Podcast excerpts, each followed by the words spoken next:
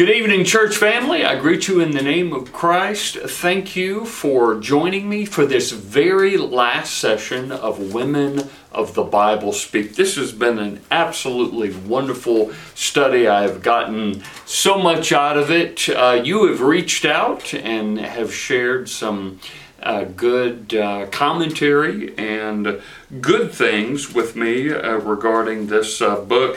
And, and, again, let me just uh, say this I, I invite you to buy this book and have it in your library. It is uh, so, so worth it. Uh, let me open up with a word of prayer and we will get right into our last session. Heavenly Father, in the name of Jesus Christ, oh God, uh, in just a moment we will uh, experience two women who were witnesses uh, to the gospel of Jesus Christ. Lord, how valuable that is, how uh, nourishing, spiritually nourishing uh, that uh, good news is. Bless uh, this last study, Lord, of Women of the Bible Speak. I, I pray, Lord, that this book, this study, Lord, um, has been and continue. Uh, and it will continue to be a blessing, Lord, to those who pick this book up and for those who uh, watch uh, these video sessions. Bless, Lord, our time together. And we ask this in Jesus' holy name. Amen. Okay, so Mary, the mother of Jesus, and Mary Magdalene, witnesses to the Gospels. Let me, excuse me, offer some scripture text for us uh, this evening. Uh, firstly, with Mary, the mother of Jesus. We're going to be looking at the Gospel of Matthew, first chapter, verses 18 through chapter 2, verse 23. And then we'll scoot over to the Gospel of Luke, the first chapter, verses 26 through 56. And then chapter 2 of Luke, verses 1 through 52. Chapter 8 of the Gospel of Luke, verses 19 through 21. And then we're going to jump over to the Gospel of John, the second chapter, verses 1 through 12. And then chapter 19, verses 25 through 27. Okay, a little bit of uh, context here.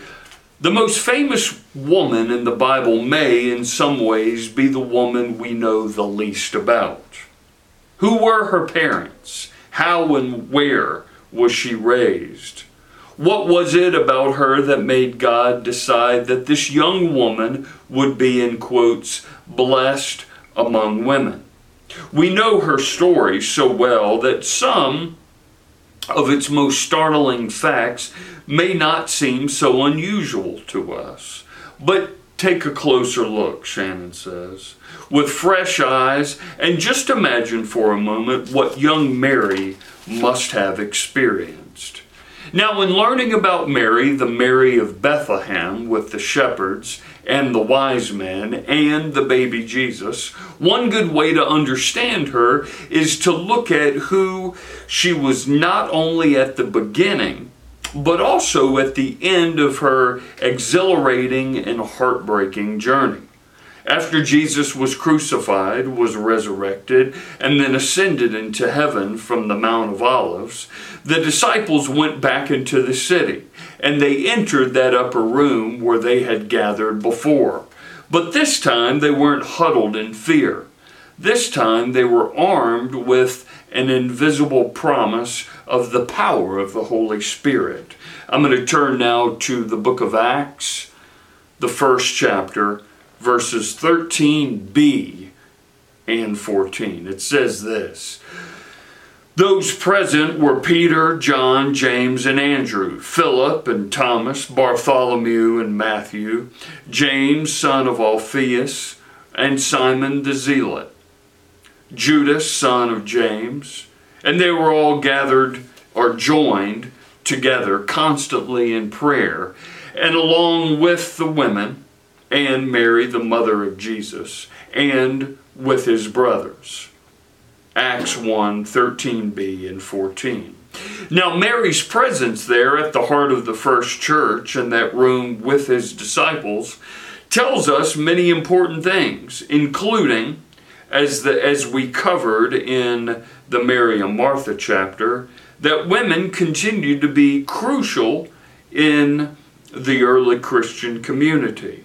This might not seem strange to us, but in first century Judea, the idea of women being a part of a rabbi's group of wandering disciples was absolutely unthinkable.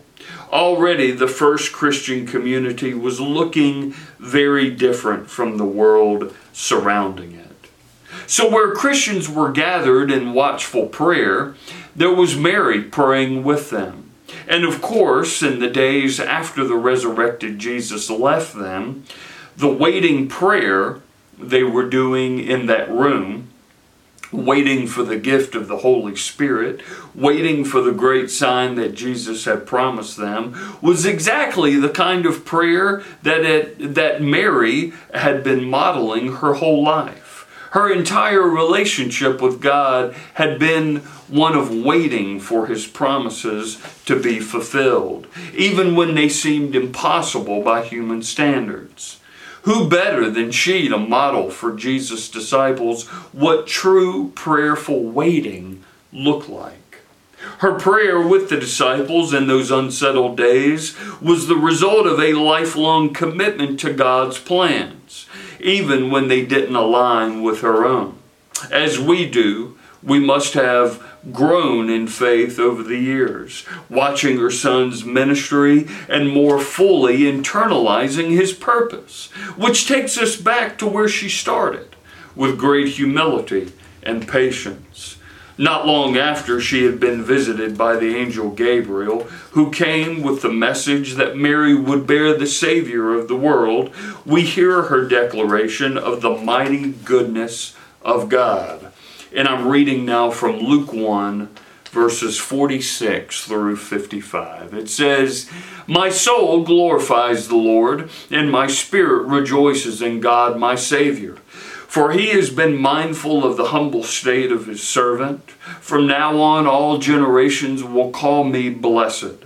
For the mighty one has done great things for me. Holy is his name. His mercy extends to those who fear him from generation to generation. He has performed mighty deeds with his arm. He has scattered those who are proud in their inmost thoughts. He has brought down rulers from their thrones, but has lifted up the humble. He has filled the hungry with good things, but has sent the rich away empty. He has helped his servant Israel, remembering to be merciful to Abraham and his descendants forever, just as he promised our ancestors. So, think about it in this way Mary was an evangelist with a very personal mission. She knew great truths about God, a God who chose a humble girl from a backwater Roman province to bring his son to redeem humanity. This was God stepping inside the course of human history, joining the story of humanity in order to save it. Jesus' arrival would be revolutionary. Knowing what she did, Mary would never see the world the same way again and she didn't keep his knowledge to herself. She proclaimed it. Well said there. Now, in between these two poles of Mary's life, Gabriel's visit and Jesus' ascension into heaven, we see that even she didn't know how her son's life would in fact play out. She too was caught off guard at times, always confident in who he was, but not always in on the game plan. From the earliest days of his life, Mary and Joseph were often on the run, first from Herod, the king who was determined to snuff out Jesus' young life. This threat sent them to Egypt for escape and later led them to Nazareth. But along the way, Mary received holy confirmation of the greater plan. Luke 2 tells us the story of a righteous and devout man named Simeon. Mary and Joseph met him in Jerusalem in the temple courts, where they had taken Jesus to be consecrated according to custom. Simeon had been promised he would not die before he saw the Messiah. Watch as he sees Jesus. This comes from Luke 2 28 through 32. Simeon took him in his arms and praised God, saying, Sovereign Lord, as you have promised, you may now dismiss your servant in peace. For my eyes have seen your salvation, which you have prepared in the sight of all nations, a light for revelation to the Gentiles, and the glory of your people Israel. And then moving over to uh, some other uh, good information here. All too often, Christians fall into the mistake of thinking that our journey will always be filled with delight, right? Mary knew better. The grief and sorrow and pain we experience in this life are very real, and we aren't called to ignore or suppress them. Mary's life, grounded in prayer and patience, showed the early Christians that the only road to lasting joy was often through sorrow and prayerful waiting for God. There was no other road to the resurrection but through the cross, and Mary's life leads us directly there. Now, of all the resurrection experiences that Scripture records for us, Jesus' meeting with his mother is not one of them. What Mary and Jesus said to each other, we cannot know, but it must have been filled with deep joy that transcends temporary circumstances. We can imagine that Mary, the Mary whose song of praise announced the God who changed everything by sending his son to walk among us, may have had plenty of poetry to pour out upon seeing Jesus resurrected. And finally, the Bible does not record any words of Mary at the resurrection or even after the ascension. But there she remains at the heart of the early church, her prayer sustaining the apostles. As we are each equipped differently, so was Mary. Her way was unlike the public preaching of Peter or the bold proclamation of Mary Magdalene. Hers was a quieter way, but a deeply joyful one, informed by both crushing misery and unspeakable bliss. And, as with the other women we meet in this book, each is assigned a critical role in the story of salvation. As we now take up the challenge to share the gospel, may we each, like Mary, use our own gifts to declare his glory. Now, let me transition over to Mary Magdalene and offer some text here for us. Uh, the first is the Gospel of Matthew, the 27th chapter, verses 55 through 56. And then the Gospel of Mark, the 15th chapter, verse 40. Mark, the 16th chapter, verse 9. And then the Gospel of Luke, the 8th chapter, verse 2 and 3. And then the Gospel of John, the 20th chapter, verses 11 through 18. Now, one of the challenges we find in the New Testament is this a lot of beloved characters share the name Mary. It can be difficult to keep them straight. Most scholars think the list looks something like this. Found this interesting. There was Mary, the mother of Jesus. Mary Magdalene, Mary of Bethany, the sister of Martha, Mary, the mother of James and Joseph, from Mark 15 40. There was Mary, the mother of John Mark, in Acts 12 12, and Mary of Clopas, identified as the sister in law of Mary, the mother of Jesus, in John 19 25. A lot of Marys. Now, the name Miriam from which the name Mary derives, calls to mind the great woman of faith who, with her brother Moses, led the people of Israel out of bondage. Mary was clearly at the top of the baby name list for first century Judea. It might have had something to do with the fact that at the time the Roman, the Roman province of Judea was a completely occupied nation, an unwilling part of the vast Roman Empire. Roman troops were stationed in almost every major city and quite a few towns and villages. The Jewish people resisted when and where they could. And in the decades after Jesus' death and resurrection, they would lead two major revolts against Roman rule. So Miriam, or Mariam in the Aramaic, translated in three primary ways bitterness, beloved, and rebellion. So, it makes sense that in a time when people were yearning for liberation, the name would have, in fact, been a very popular one. Now, in all of the Gospels, we learn of the devotion and dedication of the Mary who came from the fishing town of Magdalene. Mary the Magdalene, or Magdalene, excuse me. That she is mentioned in all four Gospels suggests she was an important part of Jesus' life and story. Luke tells us that Mary and the other women helped to support them out of their own means, from Luke 8 3.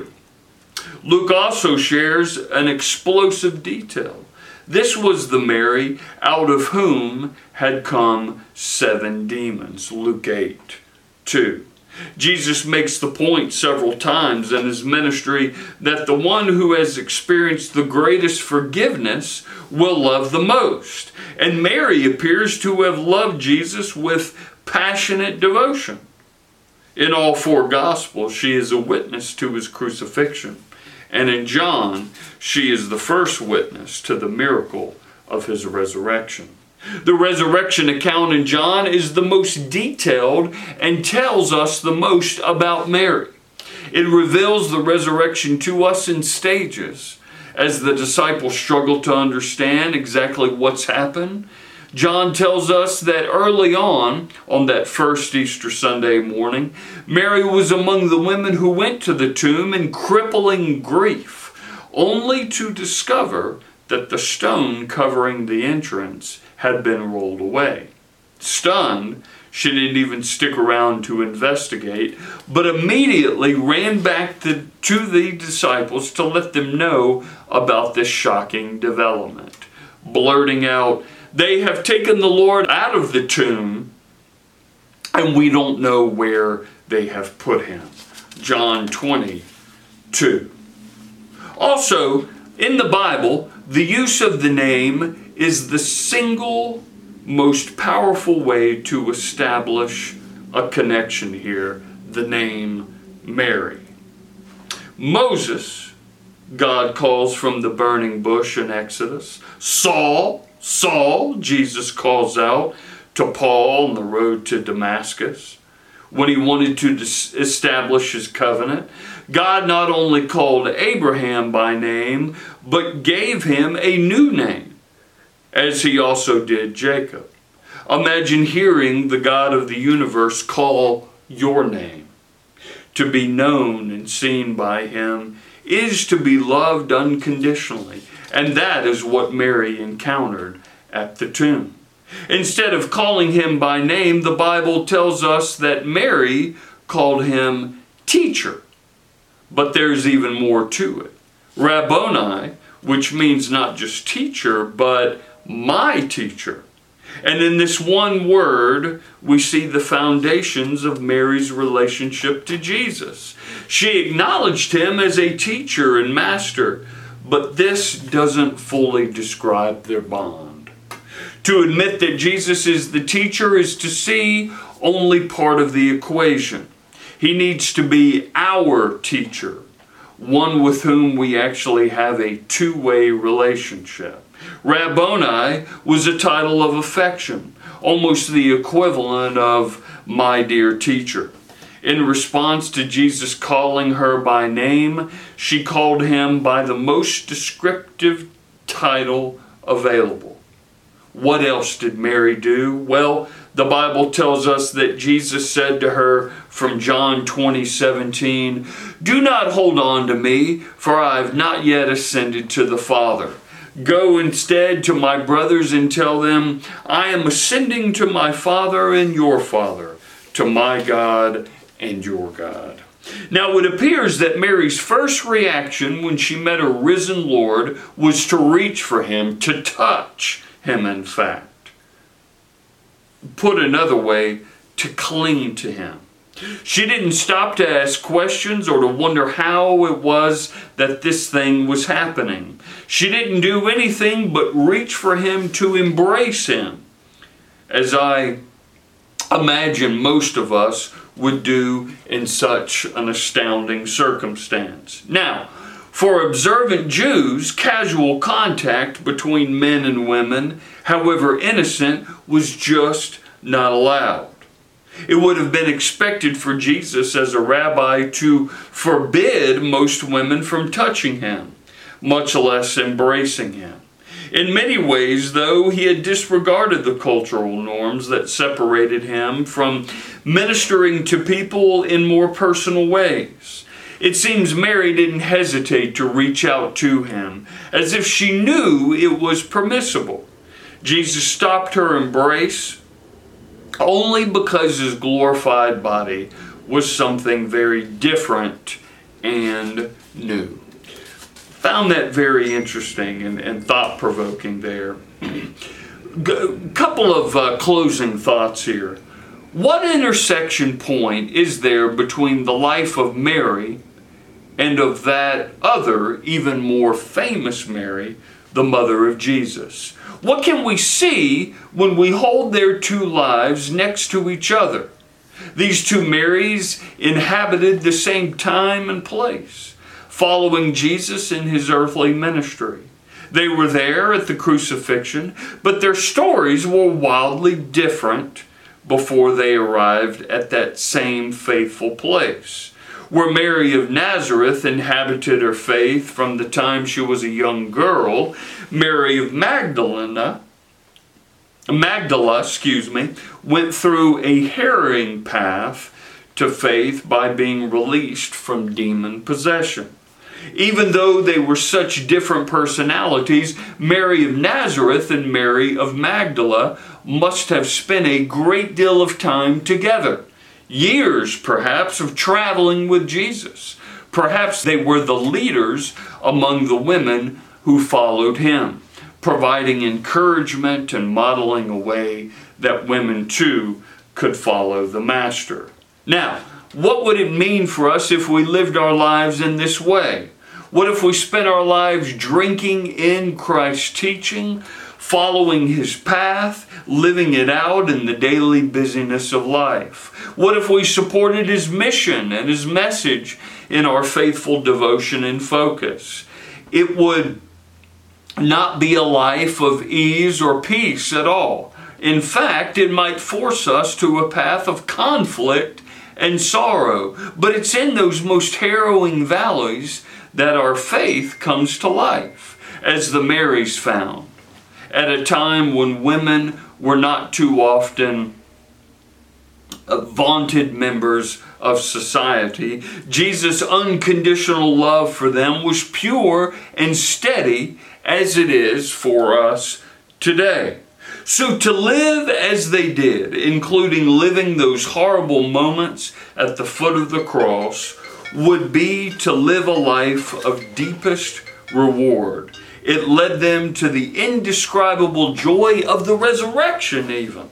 So, as we navigate this earthbound life of valleys and mountaintops, we too can look forward to the day we hear Jesus say, Our name, with infinite tenderness and compassion. He is calling to us even now, His beloved children, until the glorious day we will see him face to face.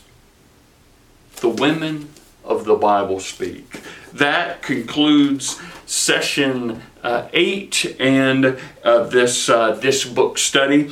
Church, what I would like to do is to uh, break from a, a book Bible study for the rest of the summer, pick uh, something back up uh, in the fall when we reinstate uh, WOW, our, our Wednesday evening study and, and supper.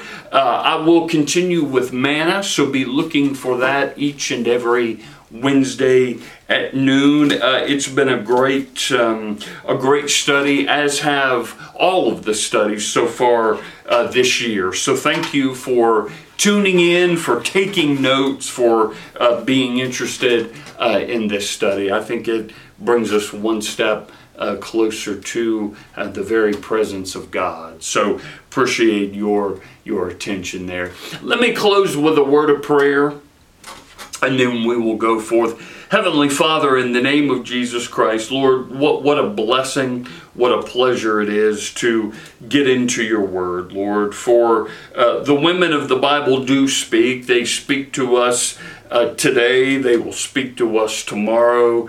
Uh, your word uh, speaks to us, Lord, and the women of the Bible uh, play a, a huge role in that. So, Lord, I pray that we always have a, a yearning desire, Lord, to be in your word, to know your word, to memorize your word, and to apply your living word to our lives. Lord, bless our church. Bless those who are watching, Lord, at these sessions about women of the Bible speak. In all things, Lord, we give you the thanks, the honor, and the glory. And we ask this now in Jesus' holy and blessed name. Amen. Church, you have a wonderful evening. Take care. God bless you, and thank you for joining me in this study. Have a good night.